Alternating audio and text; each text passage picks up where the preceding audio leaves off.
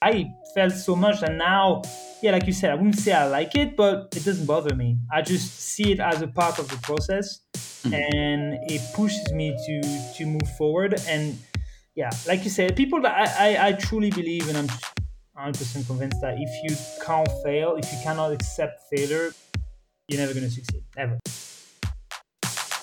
You're listening to Ecomonics, a Debutify podcast your resource for one of a kind insights into the world of e commerce and business in the modern age. This is Joseph. I'll be presenting a wealth of industry knowledge from interviews with successful business people and our own state of the art research. Your time is valuable, so let's go.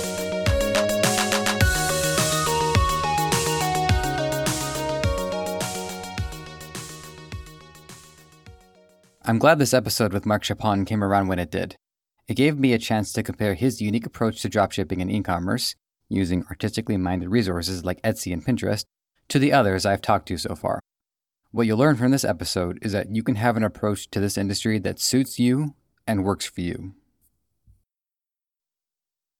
Marc Chapon, good to have you here. Thank you so much for being on Ecomonics, a Debutify podcast. Thanks for having me. Anytime. So we have to begin with the question of all questions is who are you and what do you do? So my name is Marc Chapon and uh, I was born and raised in Morocco, but I'm actually French. My background is in the hospitality, in hospitality management and the culinary arts. And that's how I started working in kitchens all over the world, in the US, in Spain, in Switzerland, in France, in Paris. And the thing is, that's my main passion. I love food, and and you know, obviously, if you check my, my Instagram profile, you're gonna see like around food.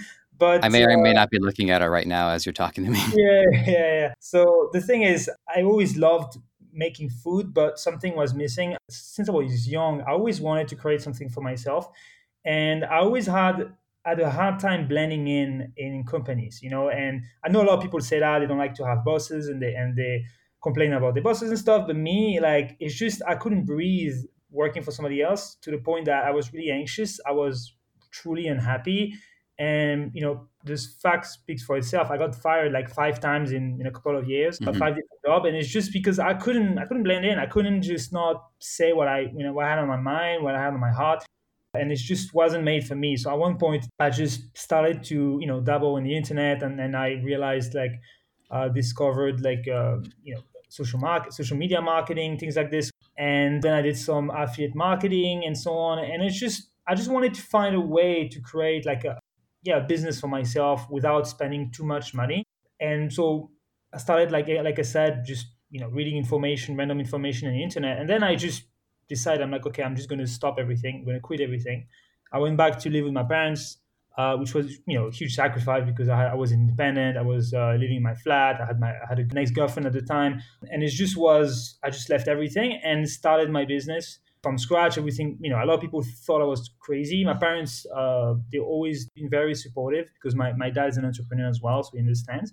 Mm-hmm. But uh, it was very yeah, was, was tough in the beginning, but I knew it was the right decision and yeah and it just took me a few months and and of really hard hard work. I was like working non-stop. I was not doing anything else. And it started to pay off. So that's that's pretty much yeah that's how, pretty much how i started. Uh, like i said i started with a social media agency then affiliate marketing. But then what really caught my eye was e-com. I always loved creating brands and, and designs and things like this. So I don't know, I love the idea. And then I started, I was, I just loved the, I enjoyed the journey, you know, I love the process. That's why I tell my students all the time. It's like enjoying the process is more important than, than, than reaping the, the reward because mm-hmm. you, that's how you become happy. And that's what, that's what really fulfill you, you know? So yeah, that's, that's pretty much how I started and pretty much who I am uh, in a, in a nutshell. Yeah, I can certainly relate to that issue as well. You know, I, I haven't exactly been keeping track in a log or anything, but I was removed from about four or five jobs, uh, mm-hmm. two which was my fault, uh, two just because uh, they just didn't. It was a global company; they couldn't uh, handle everybody outside of their home country, and you know it can be frustrating because sometimes we do well, and yeah. then we lose our position, and it's yeah. out of our hands. Yeah. And sometimes you know we don't we don't gel and we don't get along with people, and it is in our hands, and it is the reason why we we get terminated. So for me, and and maybe you felt this way too, but for me, the reason why I started pursuing media as my main profession is that really, I wasn't. I didn't really have anywhere else to go by that point. You know, I, I, I tried to do it the traditional way, and it just booted me out. He said, "No, no, no, you can't do this the traditional way. This is not what you're meant for." Yeah, that's, that's exactly how I felt. I knew that I wasn't made for, like you said, traditional way, just doing what everybody else did. And uh, like I had, I had like um, kind of a weird childhood because I was, uh, you know, I had dyslexia, and people made me feel like I was different. So mm-hmm. since I'm, I'm a kid, I was always the the weird kid, the different kid, you know and I always had a hard time blending in. I was always different than everybody else, and I wasn't, you know, the cool kid or anything when I was in in, in, in high school, and I was, yeah, pretty much, you know, bullied on and things like this. So it was, it's just, just shaped me into who I am today, and uh, I think that's why I couldn't blend in and do what everybody else because I wasn't everybody else. I was always different, mm-hmm. and you know, kind of. I'll tell you a quick story about uh, me in elementary school, uh, just to show you how I'm relating, uh, and then we'll go into you know some yeah, of the stuff course, in e-commerce. Yeah. Um, but you know, our, our, our objective here in Ecomonics is you know we'd like to get to know the people too. That's yeah, to me that's kind of like my my strong suit, anyways. But um, so they brought in this, I guess it was just this person. I think she worked for Scholastic or one of those book companies, and she sits all of us down at a table, me, me, and everybody else in the in the class, all the boys. It was all the boys, yeah. and she goes around the room and she's asking everybody, "So why don't you read more?" And one by one, they go, uh, "Sports, uh, sports." Sports, sports, sports, sports, sports. I guess to me. Well, you know, I, I don't really feel like uh, I'm reading uh, stuff that uh, that really interests me. I like reading uh, magazines for video games, and sometimes video game magazines they focus on one game in particular, and sometimes they're general. All right, next, sports, sports, sports, sports. So, yeah, yeah. yeah so it's, it's it's it's it's been uh, it's it's been a long road. Yeah, well, it always yeah, it always is. I guess it's just uh, yeah. never easy. Yeah. So let's make sure that uh, the fine audience know what it is that uh, you're up to these days. And I just want to make sure that I've covered all your operations in one fell swoop. So there's the Dropshipping Elite Facebook page and Gold Program, uh, which is its own website with uh, one of the most eye grabbing uh, logos I've ever seen. Uh, the Spocket course, um, and your membership on the Dropshipping Council, and also a Pinterest Ads University. Was that is that everything? Yes, that's right. That's right. It's just uh, like yeah. To to summarize again, like yeah, I have the normal group which is free, the Pinterest Elite, and on Facebook I have the Mastermind which is Dropshipping Elite Gold. Uh, like it's like I said, forty seven dollars a month, and people can talk to me on Messenger. And I have obviously my dropshipping businesses, and last but not least, yes, the the newest uh, Pinterest course because like we'll probably talk about this later because that's a big point. I you know I, I don't believe in using one traffic source. I feel like this is not sustainable. Mm-hmm. So I always recommend people to use different traffic sources because if Facebook, Facebook fails or Pinterest fails or anything fails, then you still have a few others that bring you bring you traffic. And when I started drop shipping, I was only using Facebook, like 99% of other people uh, in the industry. And the thing is, one day you're gonna make a lot of money, and the other day you're gonna lose a lot of money, and it, it's just not sustainable over the years. And any really good dropshippers and Ricky would be the first one to tell you that you need to use multiple traffic sources. That's why I created the, the Pinterest University to really to teach people how to use it aside from you know the the traditional Facebook. Excellent. And then since I've been going through each uh, member of the Dropshipping Council in succession, I want to know how you got into it and what's your specialty in the council. Actually, the founding member, Shishir, Nigam, mm-hmm. he contacted me. I think he was, I was, uh, it's Ricky actually. I told him about me.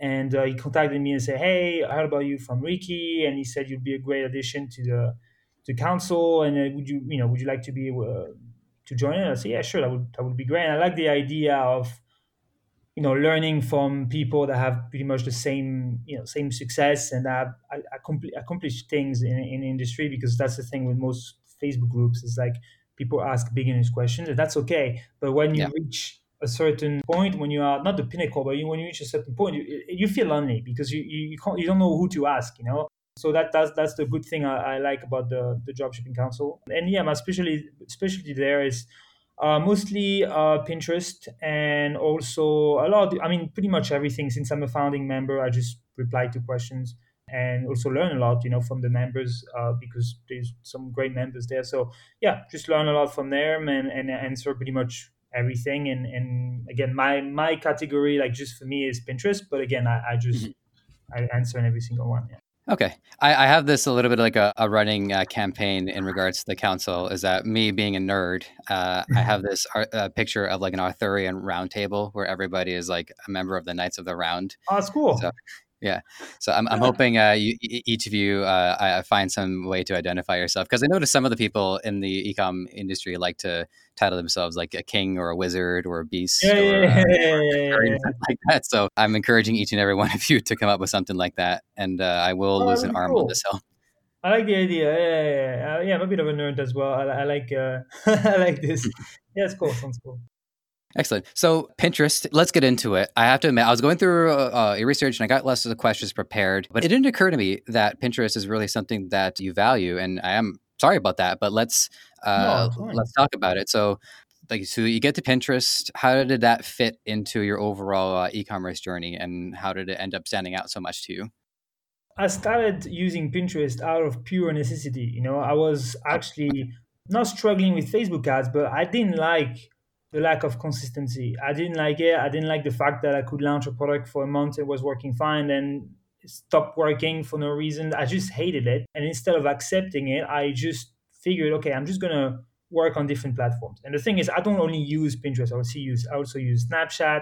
I use mm-hmm. Google. I use the main platform out there. But Pinterest is the one that I really liked because yeah, it's one of the first one I tried aside from Facebook, and really liked the results that I got from there. Just because because of the consistency. People will tell you, yeah, but I love Facebook because you can scale really hard. Yeah, it's true. But the thing is, like I said, when you scale, then your uh, you know profit margin goes down, and uh, it's just it's not really profitable. Uh, with Pinterest, mm-hmm. I have campaigns that I've been running for more than a year now, and I didn't touch anything. Like I didn't, you know, tweak them or anything, and it's still making me profit to that day, and I didn't do anything to it. That's what I love about it is the consistency. It's like I can sleep, you know, happily, nice, and not thinking about oh my god my facebook ad it gave me so much anxiety man. Like i had a burnout mm-hmm. recently. It gave me so much anxiety because it's just like you're always thinking oh my god my, my facebook ads will tank this will tank and if the facebook ad tank my business will tank it's not sustainable like i said in the beginning of the interview. So i yeah that's why i, I use pinterest ads and, and the rest is history. And that's why i you know i will never go back. And i use facebook ads but i use all of the other platforms. And i feel less anxious, you know, more happy, and and and yeah, and the business is stronger.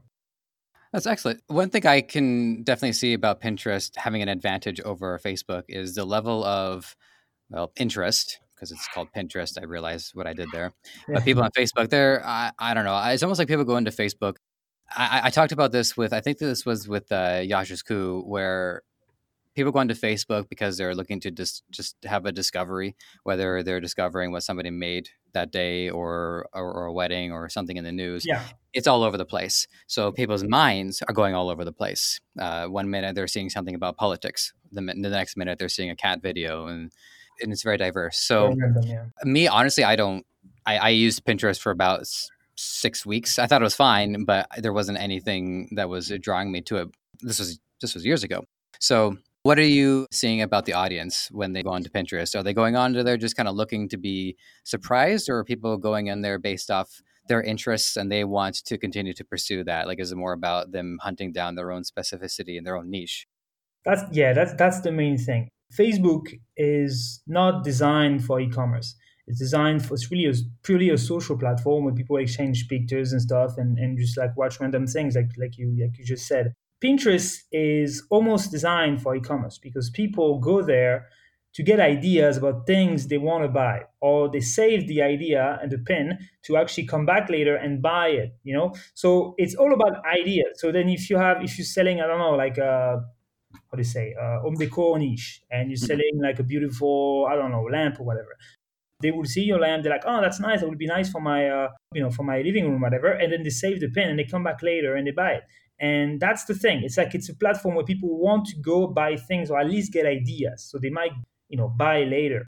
And that's the main difference with Facebook. And also one of the other uh, different is that it's almost, I would say, Pinterest combines the best of Facebook and the best of Google because you have uh, interest targeting, but you also have keywords targeting. So people actually, you can use keywords to uh, to launch campaigns and stuff and when people click, for example, they're gonna you know write lamp or write whatever, your ad's gonna appear. And again, now you have a warm traffic. You have somebody that is already interested in, in, in buying something. They're already motivated, which is not like Facebook where they see your ad out of nothing. They don't want to buy. They, they, they don't have this in, in their mind. It's not, they're not, that's the thing. And uh, that's the main thing again with Pinterest. It's you, you deal with warm traffic a lot and it's way easier to convert warm traffic. Somebody that wants to buy, that is in this purchasing mindset. And uh, that's why it's so effective, really. That's, that's the main reason. That's why it, it's so good. Yeah, that, that never really clicked for me, but uh, Pinterest is as a platform, it's doing the remarketing for you because yeah. people pin ideas to their board. Right. So when they go back to their board, it's reminding them, and so they're basically they're seeing that advertisement or, well, I'll ask you about that too, but they're seeing the image in relation to what you're doing again for free, basically. Yeah, yeah, yeah, yeah. And it's also super cheap compared to uh, to Facebook. I get thousands of views for like you know like the quarter of a CPM, not even like uh, of of Facebook. Like it's just it's just uh, just crazy cheap. So you get a lot of clicks and uh, good quality clicks as well for for nothing. And it's just uh, you can get really cheap conversions and again very stable conversions for a very long time. So that's that's what it's all about. I prefer like that's what I tell people. People may, may not uh, sound sexy. I prefer to make less money, but in a more stable way rather than make a lot of money and then nothing and then a lot of money and then nothing because first it's not sustainable second it's really bad on your on, on your on your mental health and stuff it's very very stressful so yeah that's that's uh, that's how i do it yeah and, and i think too just from your own life experience is that you've had a number of ups and downs in in your career trajectory mm-hmm. so yeah. to be able to to recognize that and yeah. to aim for consistency is yeah. a way to i think especially uh, helps your well-being yeah yeah, well, I mean, if Pinterest isn't sexy, then I don't know how Facebook. uh, yeah. Um, okay, I'll ask you one more question about Pinterest, and then I want to talk to you about some of your uh, your drop shipping strategies. So, for people like myself who may be really realizing the potential for Pinterest for the first time, what do people do to get started? Well, first i have a course so if people want to join of yep. course they can learn there. If you obviously you know you don't want to pay for the course right away and stuff you can find out a few uh, introduction videos on youtube. You can learn a few things. I learned by myself because there's some similarities to facebook in the beginning and i just starting dabbling with it and, and start working with it. But uh, yeah i would say that that's the issue that there's not, not a lot of information. Uh, that's why I created the course, not to make uh, a crazy amount of money, uh, but it's just really because there is not there's really not a good information out there. But you can start just by watching a few videos. Uh, I have an introduction in uh, one of my uh, Facebook group as well. So it's an introduction to Pinterest ads. Again, it's not very uh, advanced, but still it's enough to launch a first first campaign. So yeah, that's what I would say. Okay, excellent. So the next thing I want to ask you is about you're using Etsy as a drop shipping source. So first thing that comes to my mind regarding Etsy, and it's kind of along the same lines as Pinterest, and that there is an artistic theme throughout both of them. But the thing that I expect about Etsy is that there isn't uh, there's a large variety of uh, products, but I wouldn't expect there to be a lot of quantity.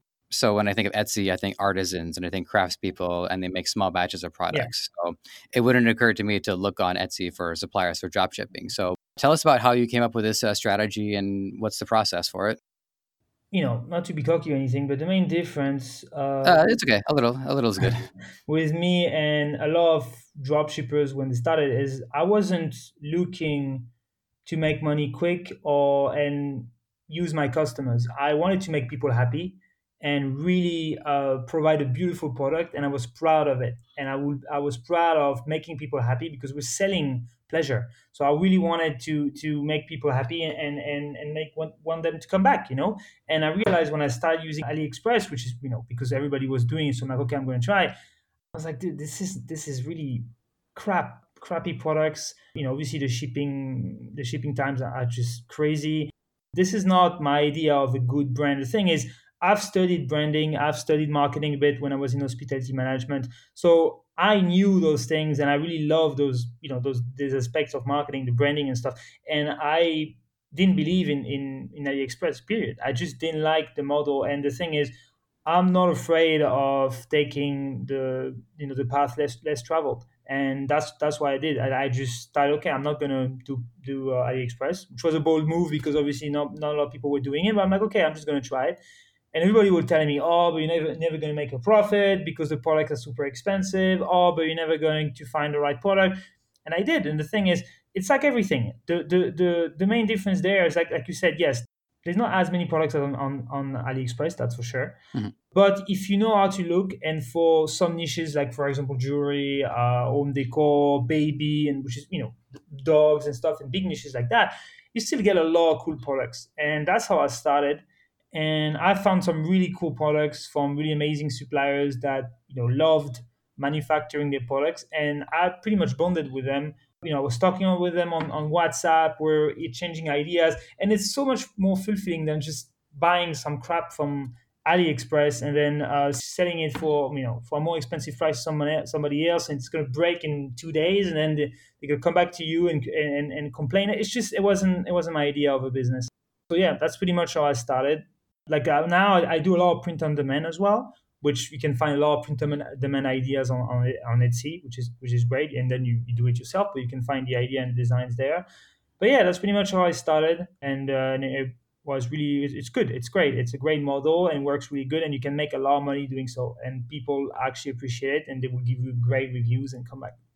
So with the branding side of it, I'm not sure if they have it branded, or do you get to apply your own brand to the product once uh, once you're selling it from your shop? that's the thing. Uh, in the beginning, obviously, when you test, you don't brand it right away because you know you don't mm-hmm. really know, especially as a beginner, you don't really know if it's going to work or not.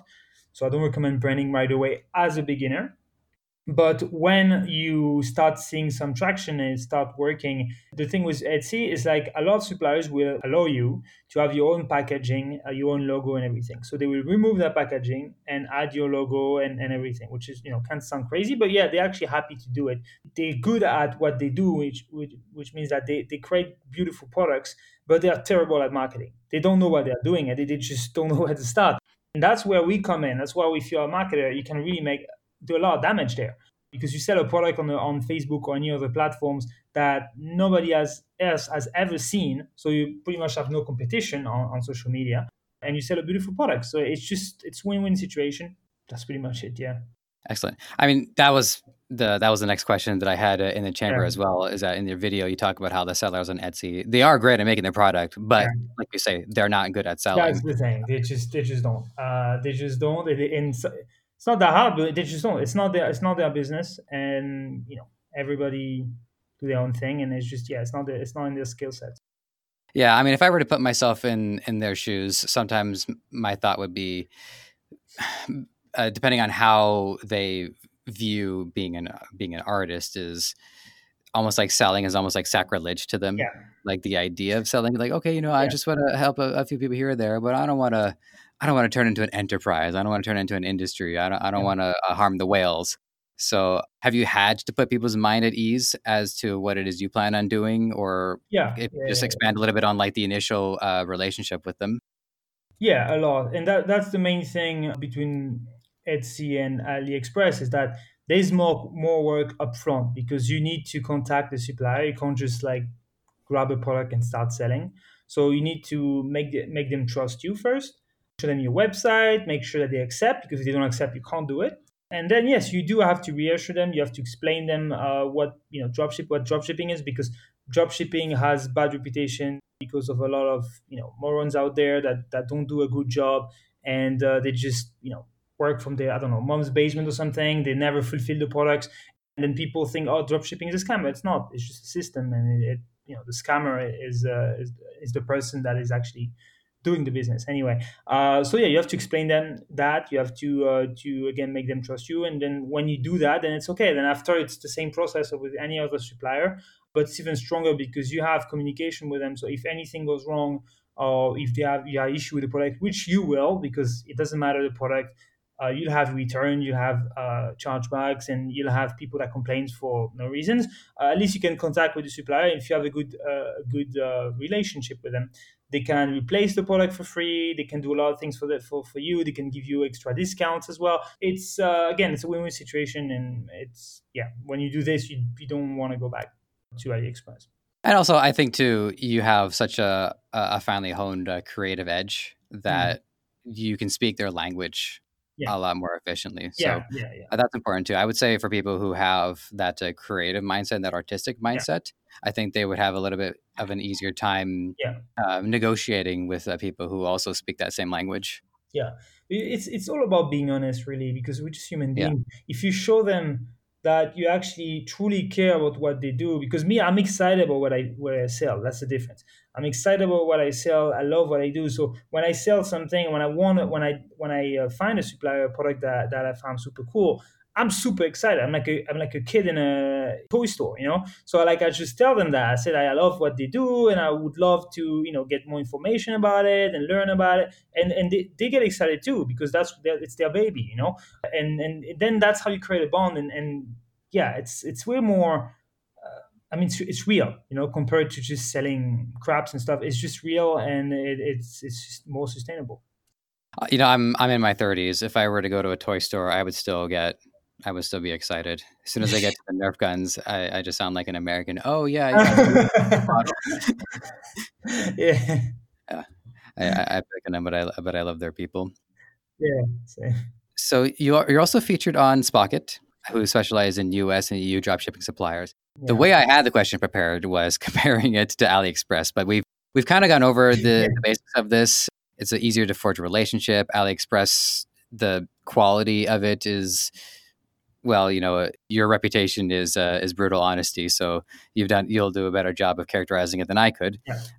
But let's just make sure: are there any other pros and cons to the U.S. and the EU versus AliExpress? And do you identify any pros to using AliExpress, or in your view, is it just really not worth it at all for anybody? I don't like to be honest. I don't usually recommend using AliExpress. That's not what I. Yeah, I just don't like it at all. But if you are in a niche where you cannot find any other products anywhere else, uh, and you don't have a choice, which is pretty rare because you can always find something, you know, on Amazon or anything. But if you can't find anything good as well, then use it, but you like do it in a smart way. So you're gonna use well, because I at one point use AliExpress a little bit, but I use it to test the product to see if, they if it has traction. As soon as it shows promises, I, you know, contact a, a, private supplier or I hire an agent and I work with them. And then it's good because if you have a trustworthy agent, I provide a few uh, in my group as well for free.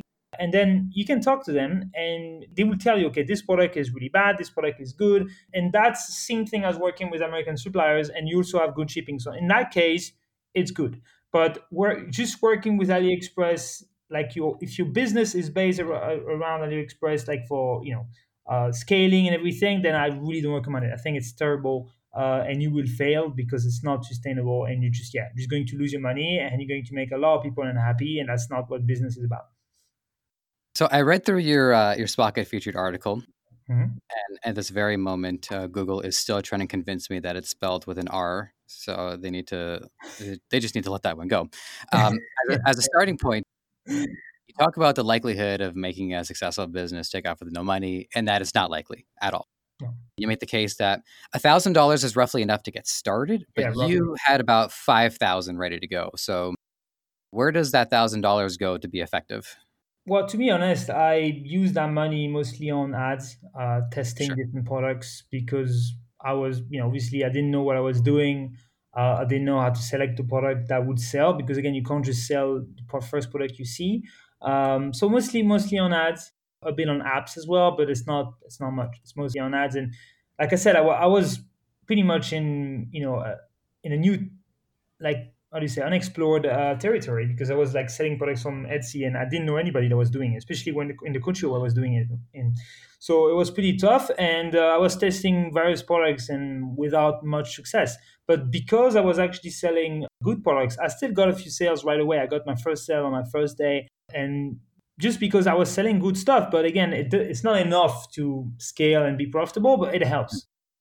So people recognizes it, recognize it right away. So I started having sales. It's also, it's sort of, it's, it was actually almost my, uh, a pitfall in the beginning. I don't know if I talked about it in the um, in in the Spocket article, but one of the issues that I uh, experienced is like I fell in love with the products that I was selling, which is a good mm-hmm. thing. But you also have to realize that at one point you have to stop and pull the plug because I was spending money and money just because I was addicted to the sound of the Shopify, uh, you know, catching noise. And uh, I was like super excited to get one sale, two sales a day. I didn't care. I was spending hundreds, hundreds of dollars a day to get like a fee, 20 dollars profit margin uh, on each sale. And uh, and you know, I lost a lot of money in the beginning. Like you know, part of those 5k were lost like this just because actually lost more than 5k. Uh, 5k were the money the money that I lost, but I had a bit more than 5k.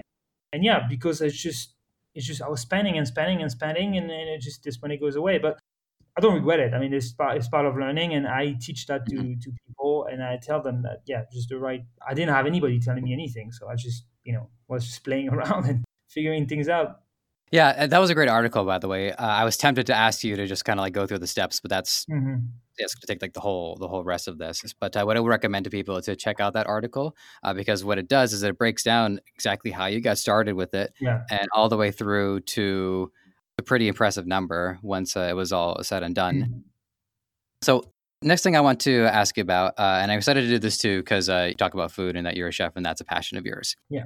And everyone that I talk to has a unique background the first affiliate marketer we spoke to, Paul Motley, his background was chemistry. He studied chemistry in school. And I was curious with him as to how his training in chemistry informed how he does his business. And he said, well, chemistry teaches you about formula and about breaking things into their smaller elements. When you understand things on the fundamental level, you can build upwards and to create the whole picture. So, so with you and with your uh, Michelin starred restaurant quality uh, chef work. Uh, how does your, your your passion for cooking, or if it does, how does that inform what you do in e-commerce? Uh, mostly imagination and sensitivity also. You know, I'm very um, sensitive when it comes to details and making things really i'm not i mean i used to be a perfectionist i don't believe in it anymore because it, it, slows you down but really just seeing small details that other people don't see and that's really because of my uh, culinary training because yeah, everything has to be perfect and you get yelled at all the time so there is like a huge mm-hmm. uh, pressure you, your brain gets wired that way so imagination as well because you have to think out of the outside of the box to invent new dishes and invent new things and i think that's probably why I went with, with Etsy as well. I just like reinvented the wheel, which is something we usually do a lot in, in the culinary industry. Uh, I don't, I don't, yeah, I think outside of the box. I think that's mainly because of it. Yeah.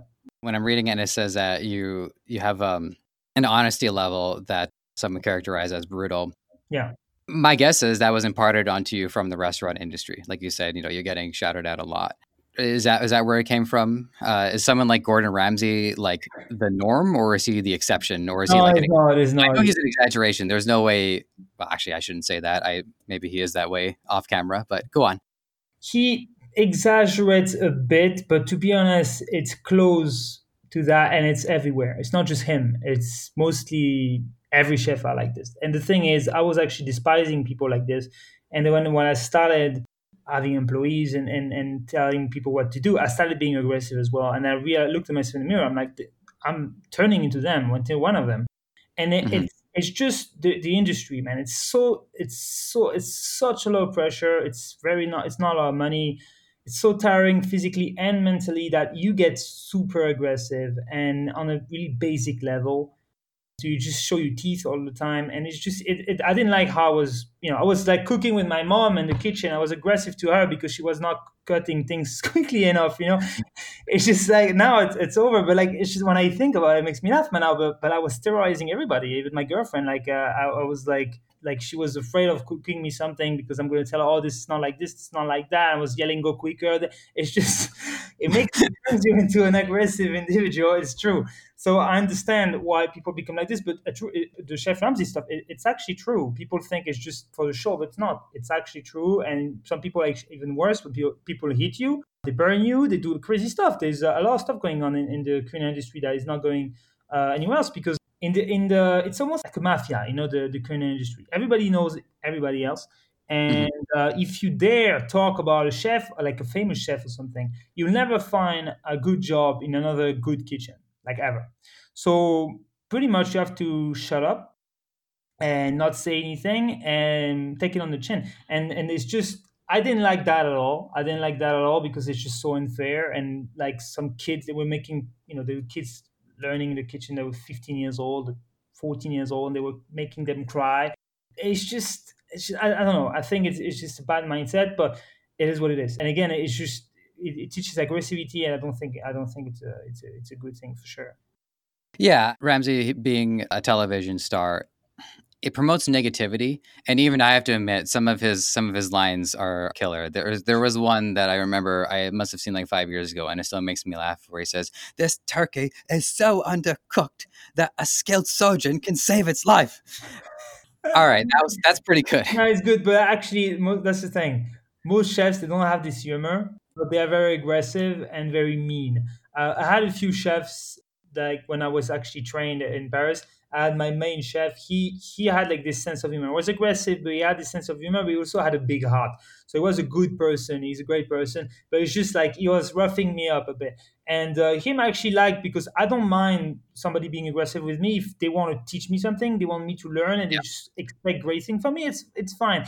I just don't like somebody being mean just to be mean and not teaching anything, you know. And uh, and that's that's what I'm against. But yeah. Uh, the, the, the, in the, the chef humor is pretty funny, and it's not just Ramsay. It's just like at one point we were cooking, we are doing like an assignment on, on fish, and we are cooking fish, and there was one of my colleague that overcooked the fish, and uh, and he said uh, he said yeah, apologize to the fish, he, he died for nothing. and uh, it's just it's just the way it is, you know. And the guy wasn't laughing when he said it; it just was it was dead serious. And uh, it's just yeah, it's just the way it is. It's a really really uh, weird industry. It just yeah and it's super old and and and the reason it's like this is because most people that go that's why i think i, I didn't blend in as well as much is most people that go into this uh, industry don't have much education. Uh, you know it's mostly people that failed at school but early on like when they were you know very young like 12 13 and they couldn't make it at school so they went to culinary school. So you have a lot of people that have very basic minds and yeah, if you're basic and if you don't understand how to communicate and stuff like this, you're an aggressive person. And, and if you somebody was aggressive with you since the beginning, then you're going to be aggressive as well. And it's it's just the way it is. Yeah. Yeah, you know, I, I, I, I like you. You know, I'm a, I'm a pretty sensitive guy too, and you know, I, I'll take my criticism on the chin. And like you, I, I don't feel like uh, meanness is really worth you know it's it's worth the oxygen. You know, uh, when I when I was younger, you know, in high school and in college, yeah. people were being dicks to each other. It's it's it's all it's all fun and games. But you know, I'm in my my 30s now. I got bills to pay. I'm like, I don't want to put up with people who are like this. Yeah. Uh, and, and and the thing that I especially don't like is when the meanness is paired with the criticism. Like if somebody is being rude or or is just uh, being toxic, even, but then they also have valid criticism. I feel like that really that doesn't do the education side of it any mm-hmm. favors because I think when people are attacked like that, they repel the ideas as yeah. well as they repel, yeah, yeah, and it actually ends up making people worse in the long run. Yeah. Oh yeah, yeah, definitely. I completely agree. Hundred percent. Yeah. Yeah, but they don't know yeah. that in the in the in the culinary industry. They don't know that. They just push until you break or you bend. You know, uh, they just yeah, just the way it is. Yeah, I got one more point to uh, to make about it. One more question I did want to ask you about the culinary industry, and then I'll uh, I'll let it go. Sure but you know, my my my curiosity, I have to rein it in. I mean, one point that I observe about you know the restaurant industry and the and the food industry as a whole is that a lot of people are adept at it. You know, there are some really gifted chefs out there, and I, you know, you're, you you you clearly got it, got mm-hmm. the gift as well. But also, everybody is, in, is around food. Like everybody encounters food, so it's possible that everybody who could be a chef has a chance to discover that. Whereas everybody who could be a NASCAR driver or an astronaut probably won't get the chance to discover that because there's no way for people to encounter that. So, in yeah. that sense, there is a broad scope of who is uh, uh, exposed to that potential talent. I mean, yeah. there's lots of things I might be good at that I'll never know because I might yeah. never be in, in an operating table or I might never be uh, in a in a NASCAR. Yeah, but that's also an issue actually because that's exactly what you said and i i think i talked about this with my dad recently. The main thing about cooking is because everybody cooks pretty much. I mean we do not everybody's not like professional cooks but everybody you know pretty much boils an egg or does something like that. And i think it makes them feel entitled like they feel like they uh, know food. So they're gonna judge they're gonna be customers are extremely hard. And so you could make the best food in the world in uh, the eyes of a professional chef a random person is going to tell you it tastes like shit. I just that's just the way it is, and and it's just mind wobbling to me, but it's just the way it is. It's just because we all have different, uh, I don't know how to say in English, but different palate. You know, if you can say that. Uh, yeah, no, that is the word. Um, yeah, and uh, and it's just we don't feel this thing the same way, and you have to educate your palate. You have to really learn things about taste, different you know different flavors and stuff. It's like when you're a kid, you just like pasta and whatever. But then you grow up and you start liking other stuff like oysters, wine, and different things. It's the same thing with adults. Some people that were never exposed to great food and they were just eating fast food their whole life. And trust me, there's mm-hmm. a lot of people like that. If you give them refined food, they're going to tell you it, it, it, sucks because to them it tastes bad. And that's where it's pretty hard is you really have to adapt because you can't convince any, uh, it's like everything. You can't make everybody happy. Even if you have the best steak or the best whatever you're always going to have somebody that's going to tell you i don't like it because you always uh, ate overcooked steak or overcooked fish is going to tell you oh my fish is undercooked but no it's not undercooked it's the way it should be cooked. And uh, and that's very hard uh, when you deal with uh, with customers in general in, in the culinary industry. It's because of that because everybody like you said are exposed to it compared to like a race driver uh, or not even that because people drive, but like an astronaut, yeah, for sure. People have no mm-hmm. idea what it is. But cooking, they think they do, and a lot of people think they're actually specialists. You know, if you listen to other people, they're going to tell you, "Oh, I'm going to make you my specialty. You're going to see, you're going to see." And it's just to me as a chef, it's hard because I, every time I eat at someone somebody's place, they make me try a lot of things. They tell me, "What do you think?" When you think, and it's just we don't have the same level, but it's just not their fault. It's just like I, that's what I do. I eat things, you know, I go in different pastry shops and different restaurants just to try a different flavor. I just it's my passion. So we don't we're not on the same level. So when I'm going to try a random thing, I'm not going to like it because I'm going to think it's too garlicky. But for them, it's enough because they don't have you know what I mean. They don't have the same um, sensitivity to food, and that's where it's a bit hard to connect into people that are not like me. You know, that's that's the hardest part. Yeah.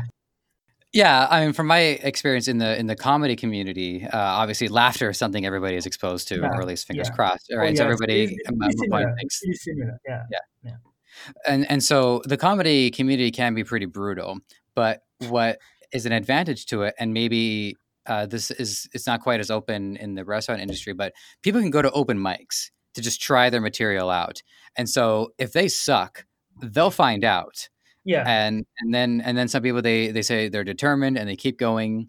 Uh, and then maybe they they make a breakthrough, but yeah. there is that pushback there, and there is that harshness to it. Now, I don't think there is such a thing as like an open mic in in food.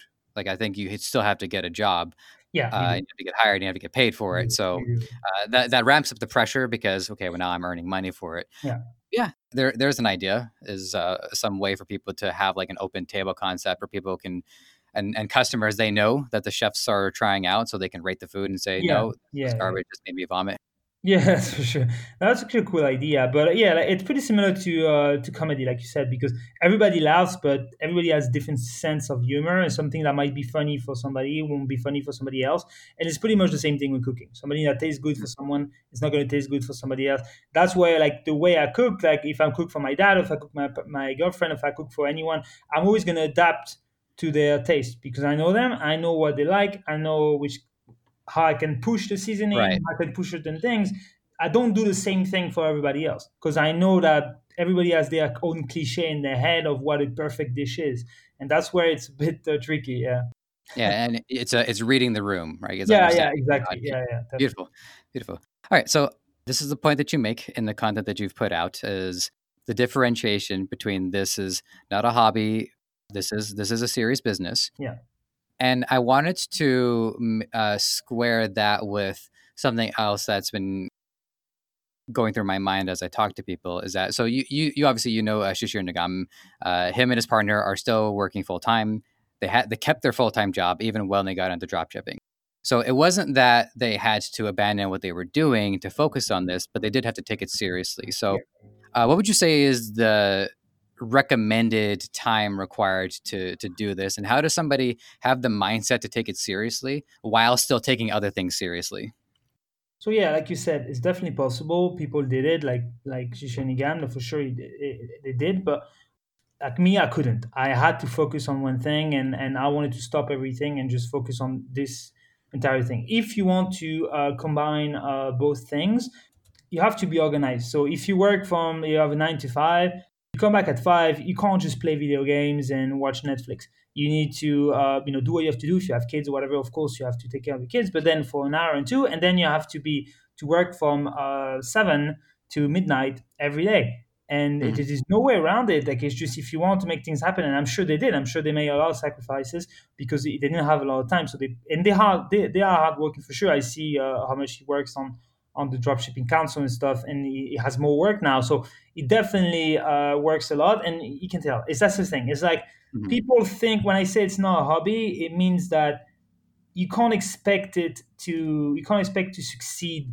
easily and make a lot of money quick, which I which most people think it's the case. They think they're just going to start, they're going to crush it, they're going to become rich, they're going to buy the Lamborghini, and that's it. You know that that's pretty much what people think. And that's just and that's to come back to what you said earlier when you said people, I'm direct and people think I'm pretty brutal. And it's not just only from the current industry; it's just that I hate bullshit, man. I'm allergic to it. I always love fairness and I always love people being nice to each other. And I always hated people lying to each other. That's why I hate most gurus with a passion. And I can mention the name. I don't care. I really don't care. Uh, it's just that lying to somebody that is going to save that money for so long and then you're going to spend on your stupid course and not get anything out of it i just think it's it's stealing and this, those people should go in jail literally and and that's why i'm so direct and i, I tell people listen like if you don't he- want to hear the truth then don't listen to me i'm not going to tell you what you want to hear i'm just going to be honest and to me there's no bullshit and you can't make money quick that's that's guaranteed. And you, it's it's like everything. Like i've tried a lot of th- things in my life and every time i realized oh i'm going to do this because it seems easy it wasn't. It's never easy. And uh, you have to push through it that's why it's important to enjoy the journey. And when you do then you push through it and it happens at one point. There's no secret. Like i'm no genius. Like i'm not. I, it's just yeah i'm a normal guy and i just because i i worked hard and i use good sense uh, and logic and i made it happen. That's it and everybody can but most people are lazy and, and you couldn't believe how many people are actually lazy man actually students that I, I gave the whole blueprint to and they just don't do it. They just don't do it. They have the course, they have everything, they have me, they, they can speak to me, and then they give up after a month and they say, oh, this is not for me. Uh, uh, no, this is take, this takes too long. It's just, it's insane. It's just insane to me. But yeah, it is what it is.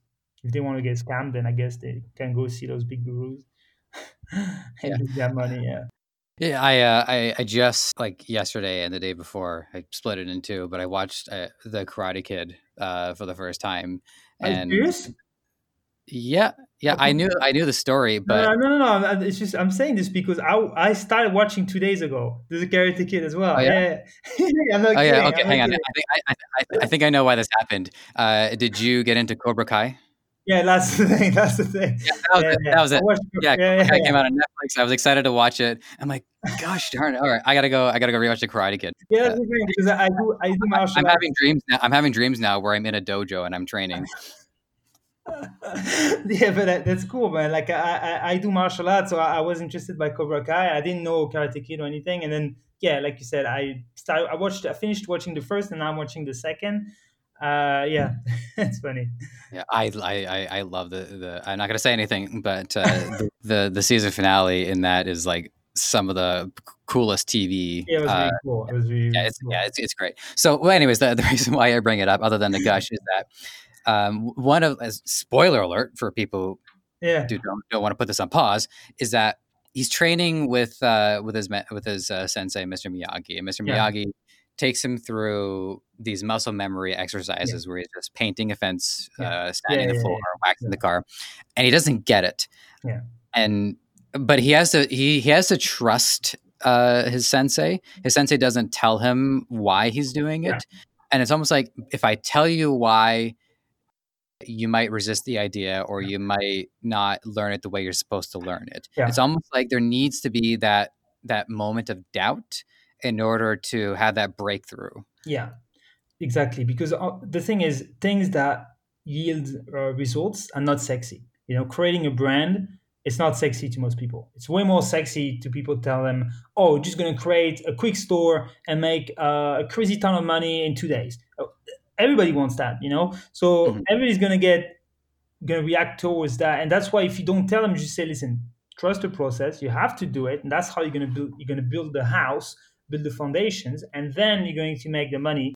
And yeah, like I, I, I really uh, I can relate to this when uh, same thing when uh, Mr. Miyagi and and uh, the painting the fence and brushing the car. Same thing. I was thinking like that's pretty much what I do with the students. I try to teach them the, the good basics of what to do that are not sexy, that are not cool, but then after uh, it pays off. And I think it's just a good metaphor to life as well that you build yourself up. Otherwise, like for example, uh, me like I wasn't in e-commerce before, but everything that I did the the cooking, the the the fact that I traveled a lot and I talked to a lot of people, that I worked in different industries and stuff, it really shaped me into who I am, and it, and I think that's why I started being successful, just because it's not like a, I was a finished product and I started working on ecom and then boom, I just made it with no. It's just like all of these things, all of those failures, I failed so much. Like I failed like a huge amount of time in my, in my life and I still do and I, I learned a lot of things and it's just that's what led me to being successful. It's not just from zero to to 100. It's just not like that. And people don't get it. And when you tell them that, they just don't. They just want to hear about the fancy car and the fancy girlfriend and the fancy house. And that's it. Yeah.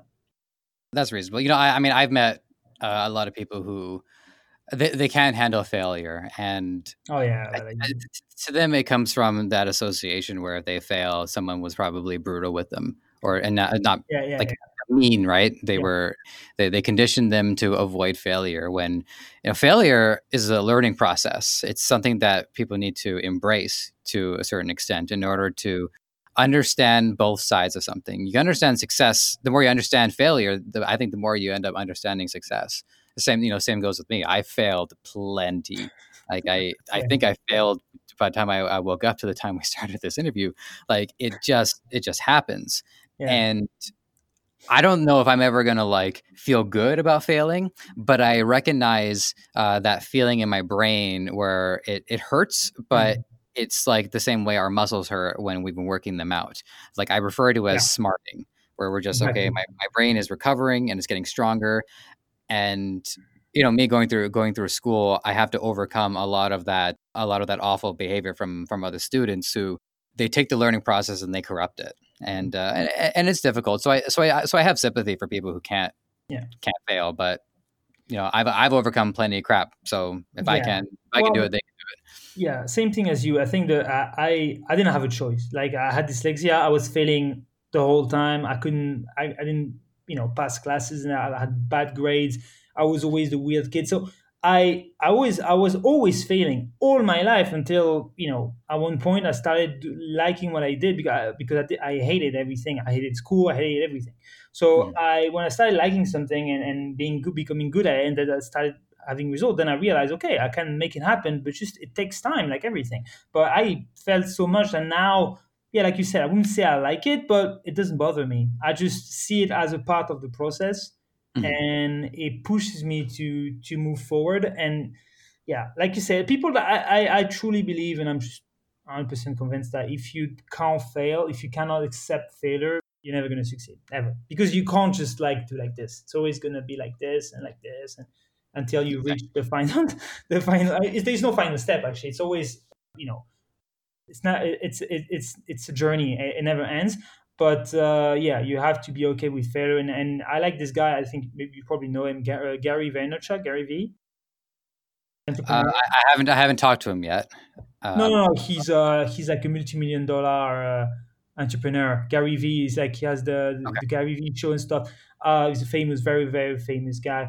Uh, he uh, he says that all the time. He says that he actually enjoys losing, enjoys failing, and uh, it's pretty much the engine of his career, and that's why he, he did what he did, and it's, it's, huge. So it's just yeah, it, it's it is no secret here. It's not it's nothing nothing crazy. It's just simple moving forward, education, and yeah, enjoying the the, the, process.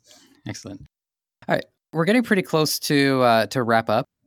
Sure. So I got uh, two more uh, prep for you. Go ahead. So one of your videos is you talk about this big picture idea known as the ecom puzzle. Oh yeah, that's right and it's, and it is fascinating to me, partially because out of all of the the training that I've been through with uh, with Debutify, with all the people that I've talked to so far, either somebody said it, but it was so like swiftly that yeah. it didn't register, or no one said it at all. Yeah.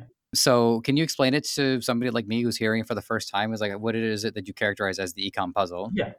So pretty much the ecom puzzle uh, is composed of every single piece that makes e-commerce. So the thing that explains people is to be successful, you can have in e-commerce, you, could have the best ads ever that I was ever made.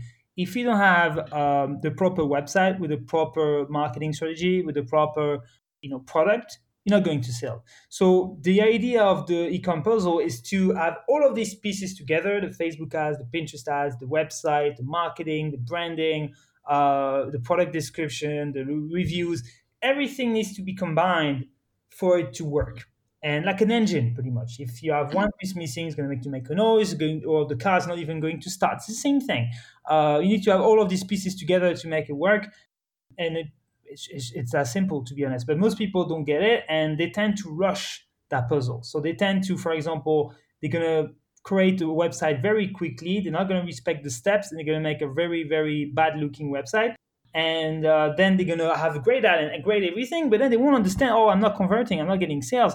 And then they don't know where the issue is coming from. And that's the scariest part in e-commerce and i tell people that's why you have to start step by step. Great website then great branding, then great great uh, marketing. And if you have all of these all of these steps, then you know what's happening. You're not doubting yourself anymore. You okay, it can't be the website because the website's great. It can't be the branding because the branding is great. So it must be the product. So at least you eliminating issues and you know where to see. And that's how I made like like that's I think one of my strengths. I'm very I'm a very logic. I use common sense uh, a lot uh, for everything in my life, and I think that's why like I make things happen. Just because I organize things that way, and I I just realized, okay, okay, so this is not working because I've I, I was struggling for a very long time in drop shipping and then I'm like, okay, this is not working, but everything else is good now. So it must be this. And it was. And and that's pretty much the ecom puzzle. And that's why I try to teach it for people to understand that it's a it's a it's a piece, it's a whole it's a whole plan mm-hmm. and to complete it, yeah, like the right way to make it work. Pretty much. That's that's just uh, the idea something that never really uh, occurred to me before. But when people see the work of an artist. They're amazed by it. Sometimes they think, mm-hmm. "Wow, how, how did you do that?" And I think where an artist excels is that artists see the logic in something that other people don't. Mm. Like they see the logic in creating a picture or in a sculpture mm. or mm. in, a, in a meal. So it is. It all comes back to logic, but I think different people have different, yeah, of course, logical skill sets. Yeah, yeah, yeah. We don't have the, the, the same logic. I, I see with friends, I see with girl, my girlfriend and so on. We don't think the same way. We, we, we both we both have we all have common sense, but we don't use it the same way. And it's just yeah, everybody's different in their in their you know unique ways. Yeah, same with my girlfriend. We played Connect Four, and she beat me seventeen times in a row. so she was uh, whatever it is she's got, I ain't got it. So we're we're we're ready to wrap up. Uh, usually, what I do uh, for our last or question or talking point or whatever it is yeah. you want to characterize it as is I just want to hand you the floor one last time in case there's any other wisdom or advice or like first steps that you want to encourage people to to engage in. I suspect that you'll want to let people know once again about your uh, your your programs as well, all of which can be paid for for under hundred dollars, which is pretty darn good. So that's right. Except the Pinterest, except the Pinterest, the Pinterest course that is like about four hundred something with the discount. Oh, uh, okay, okay. Uh, that's the main thing because uh, yeah, it's a bigger, it's a, it's a newest thing, so it's more expensive. But the uh, drop shipping elite gold, which is my mastermind, obviously the link's going to be available uh, at the end of the podcast. Uh, yep. Is yeah, it's just a membership, forty seven dollars a month, where I share unique videos, exclusive videos that I don't share anywhere else and you could you can also talk to me directly on messenger. So not anybody else just me. And you can ask me questions and i reply uh, via voice messages and share my wisdom and just share whatever yeah just share any uh, just sorry reply to any of your questions. And uh, yeah people really like it. I don't promote it at all. That's the thing because i want it small. So i don't promote it via ads and stuff. So i know everybody in there like in a group. And uh, some of them actually become really good friends of mine. So it's a cool it's a cool community You've uh, you've left me with uh, an inspiration today when I asked you about the ecom puzzle because there was this through line of everybody that I've talked to is that nobody edges anybody else out. Like even if two people do kind of the same thing, they both find their own way of approaching it. And so from and on a personal level, each person has their own personal puzzle, but today I realized for the first time is that there is a bigger puzzle as well. Because there is a bigger picture to be formed yet. And I can I can certainly see how you fit into that puzzle, uh, and you bring your own unique piece to it. So, for one, congratulations on your success, and thank you thank you for your time. Uh, thank you so much for uh, for having me. It was uh, it was great. It was really fun. Terrific. All right, guys. I will see you next time. You might have found this show on any number of platforms Apple Podcasts, Spotify, Google Play, Stitcher, or right here on Debutify. Whatever the case, if you enjoyed this content and want to help us thrive, please take a few moments to leave a review on Apple Podcasts or wherever you think is best. We also want to hear from you, so whether you think you'd be a good guest or want to weigh in on anything related to our show, you can email podcast at debutify.com or connect with us on Facebook, Twitter, Instagram, and TikTok. Finally, this podcast is created by the passionate team at Debutify. If you're ready to take the plunge into e commerce or are looking to up your game, head over to debutify.com and see how it can change your life and the lives of many through what you do next.